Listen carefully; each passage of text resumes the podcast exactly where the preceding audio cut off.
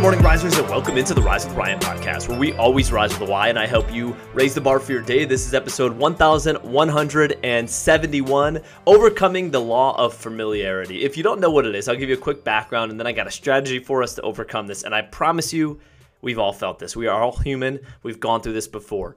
What it is, is a psychological phenomenon that alters your ability to feel gratitude and the ability to perceive the situation for what it is. So, in its simplest form, the law of familiar- familiarity states that when you get exposed to a certain person, a certain thing, a certain place, or even action for enough time, you become familiar with it. Think about uh, intimate relationship. Think about maybe a beautiful view over the mountains or a beautiful view of the water. And after a while, you know, it's like, oh, I'm used to this. And you take it for granted. You become familiar with that certain thing, person, action, place, and then your appreciation for it dies down a little bit.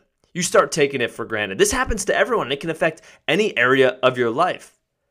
This law can greatly affect your relationships. It can greatly affect your career, the way you view possessions and your motivation for a certain uh, repetitive action, like fitness, say, and getting up every day and just tying your shoes and things that we just are familiar with. So we stop looking. So, what do we need to do to make sure that we start appreciating these things? We need to start interrupting our pattern. And we're going to do that by questioning. Because remember, the quality of our life is dictated by the quality of our questions. If you want a better life, you've got to ask yourself better questions so that you can find better answers. So here's the question that will help all of us overcome the law of familiarity. Here it is. What do I usually take for granted that's actually really important to me? There's a ton of things we take for granted that aren't that important to us, but those big things that are really important to me. What do I usually take for granted and just make a list? And as you go through and make that list, and I got a pretty long list that I made myself here, make sure that you identify those people, those places, those things. Either reach out to them and let them know how much you are grateful for them. If it's a place or a thing, a possession, just pause and just be grateful for that. What you're doing by asking this question is you're telling your mind, you're directing the focus to say, okay, no longer am I going to take these blessings for granted. No longer am I going to be so familiar with these things that I don't even think about them.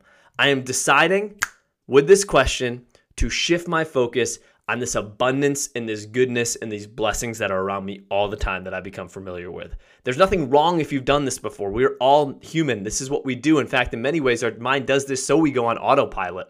But if we we, we want to go on autopilot for certain things, right? Like we want to be able to tie our shoes without thinking about it. That's a good thing for our brain.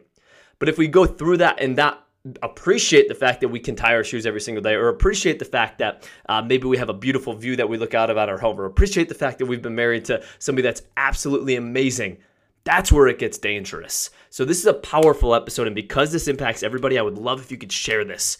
Share this with somebody. Give us a rating as well, so that way it gets out there. It's just one quick question What do you usually take for granted that is actually really important to you? That's how you overcome the law of familiarity. Risers, thank you for tuning in here today. And as always, you've got this. Rise up.